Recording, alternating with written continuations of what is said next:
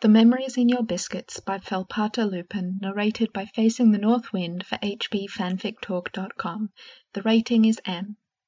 August 31st is always a special day for you, a day filled with excitement and anticipation because tomorrow your students will be back with all their chaos and teenage drama, but you don't mind because you love them all as if they were your sons and daughters.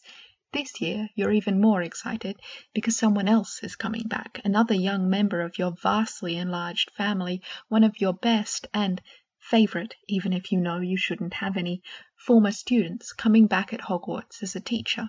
It makes you so happy because this was his dream and nobody deserves to see his dreams come true more than him. There was a quiet knock at your office's door. You shook your head slightly as you called, Come in. He opened and peeked inside timidly. He was sickeningly pale, with dark bruises under his eyes. The full moon had been only two days prior, so it was only natural. "Oh, please, Mr. Lupin, come in and sit down. Stop acting like you're going to the gallows." "Yes, ma'am. Sorry." You studied him for a bit, your chin resting on your joined hands. It's a pose you took after Albus. Thirty years working side by side with him had done this to you.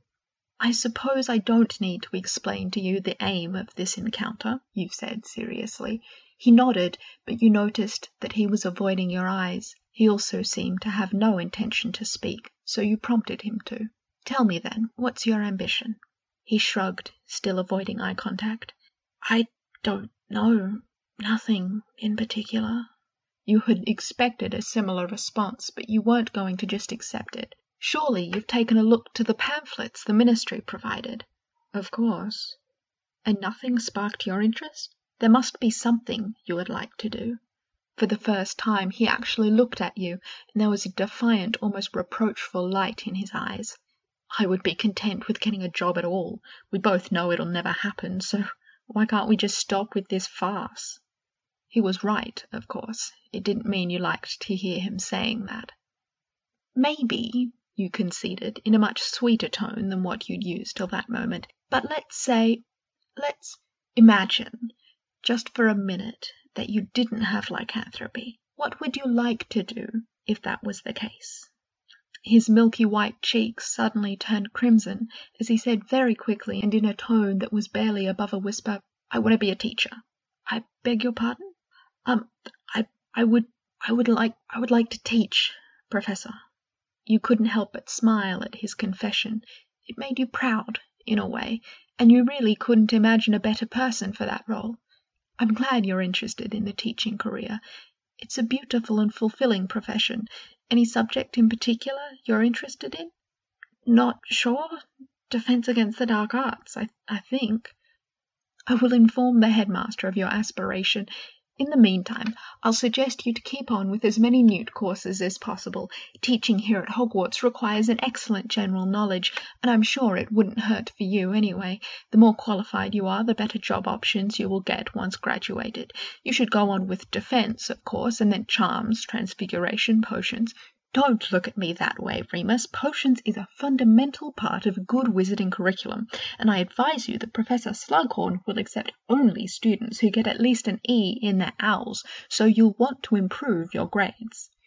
"Yes, ma'am." "Very well. Off you go now." "Yes, ma'am." "And Mr. Lupin?" He stopped with his hand already on the handle and turned to you once again. "Ma'am?" "Good luck," you said with a last smile. "Thank you, ma'am." He didn't have much good luck, sadly.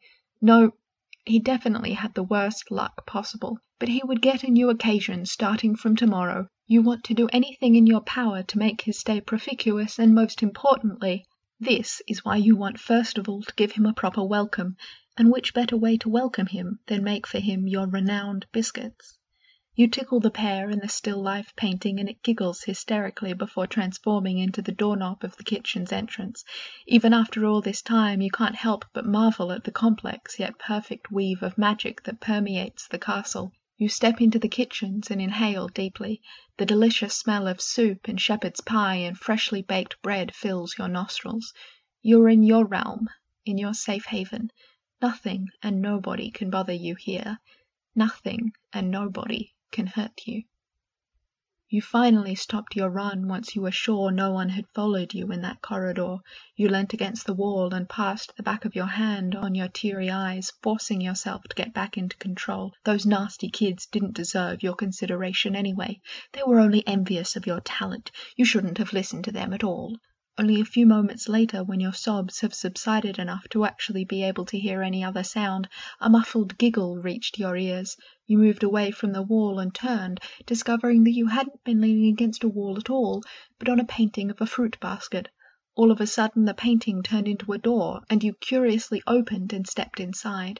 An intense perfume of cooking invaded you, and you saw a few meters under where you were standing at least a thousand house elves scattering in every direction, busy with the preparation of dinner. "Good afternoon, miss!" a squeaky voice exclaimed. You looked at your feet. A house elf stood in front of you. She looked very old, her ancient face streaked with wrinkles, her tunic worn off by years of usage, her skin graying and rough. Still, she was smiling amiably, and you couldn't help but smile right back. "Miss seems upset," she said, concerned. "Is there anything Etta can do for Miss?" "It's nothing.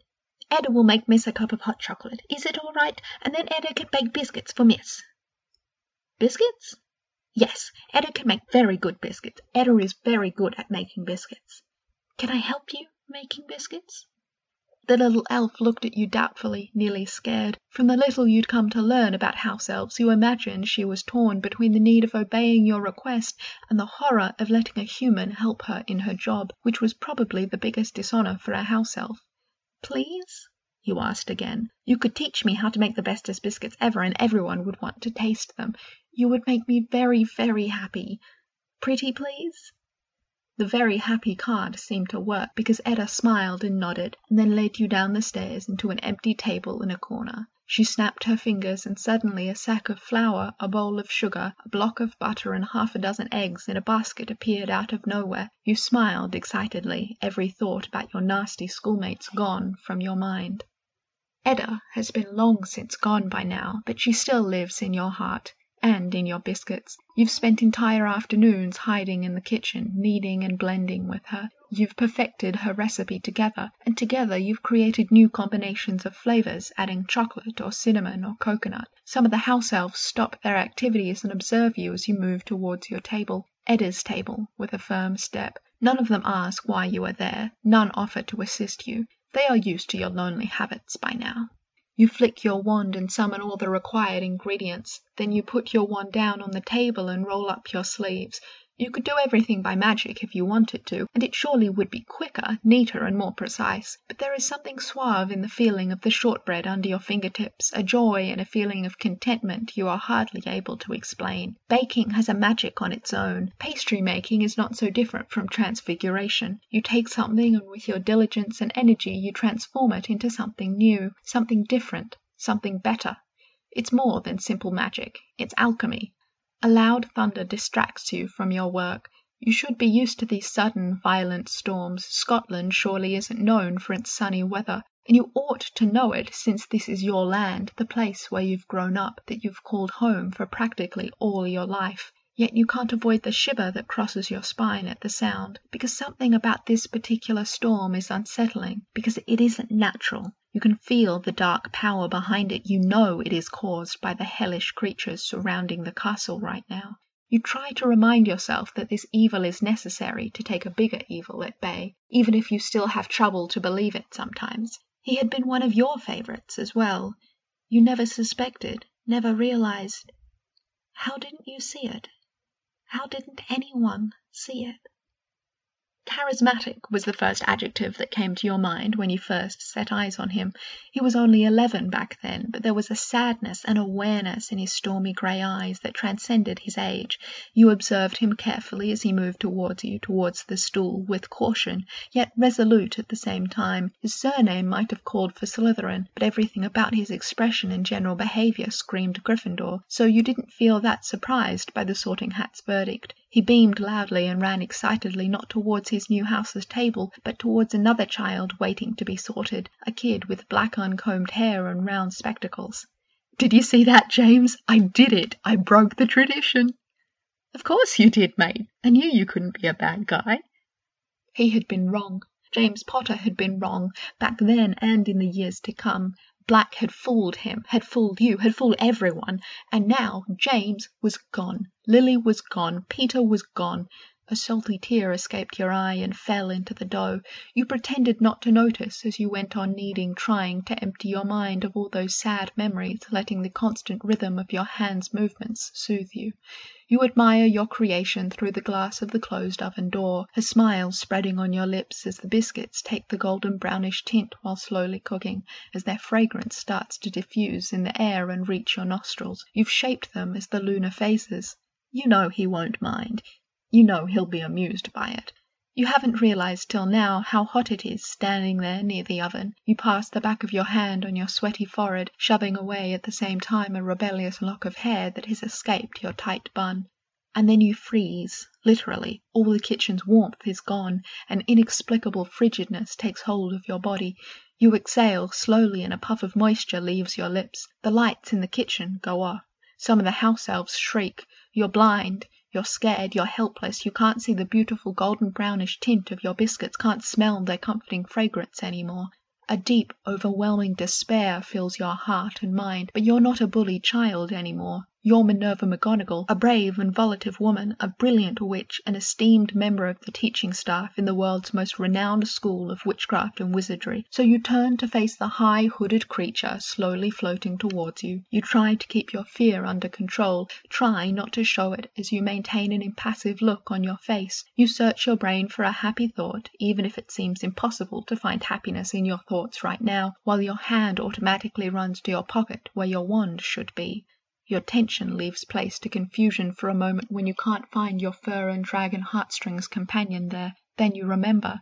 You've put it on your working table when you started to bake, but it's too late. The rotten hand of the demon has already taken hold of your throat. You're shoved against the wall, unable to free yourself, completely defenseless. You want to scream, but you know you can't. You force your mouth firmly shut and turn your head to the side as far as possible from the dementor's face, trying to avoid its putrid breath, trying to ignore its creepy rattle. But there's only so much you can do, and soon you're forced to look at it, to face it again. It advances, slowly, noisily, and the last bit of hope you've been clinging to seems to slip away. And then new sounds fill your ears, new shapes and colors fill your eyes. A scream, terrified, painful. You're not sure where it's coming from. All you know is the person who emitted it is in pain. They need you. You have to help them. A scream, loud, fearful, terrified. You turned to Dorcas and she nodded, briefly, seriously. You both started to run, your wands in your hands, ready for the fight. You reached the center of the village. Private homes and little shops overlooked the small circular square. A fountain spilled clear water in the middle of it. It must have had a quiet little heaven once, but at the moment there was no heavenly quietness, only carnage.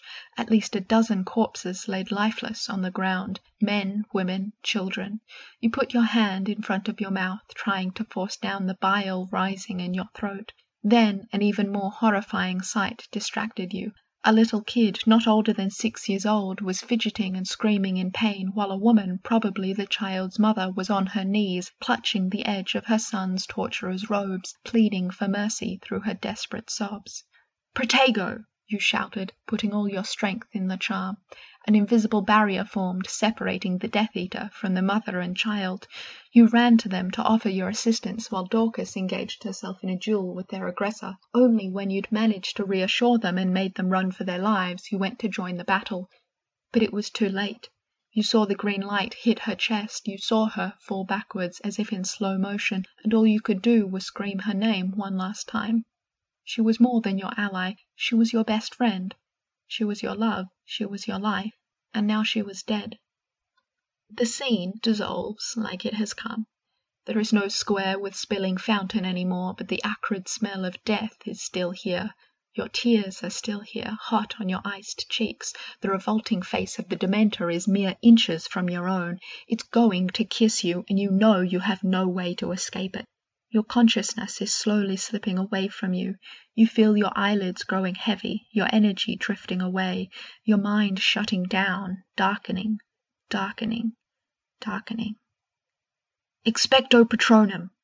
Something silver and bright trots in your direction. You make out the silhouette of an animal. Is it a doe? interposing itself between you and the Dementor, forcing it to move away from your exhausted self. Your legs can't sustain your weight and you slide down till you're sitting on the ground, your back leaning on the wall and your head resting on your shoulder. A gentle hand cups your cheek and something humid and fresh dabs your sweaty forehead. You can feel the warmth of the kitchens again.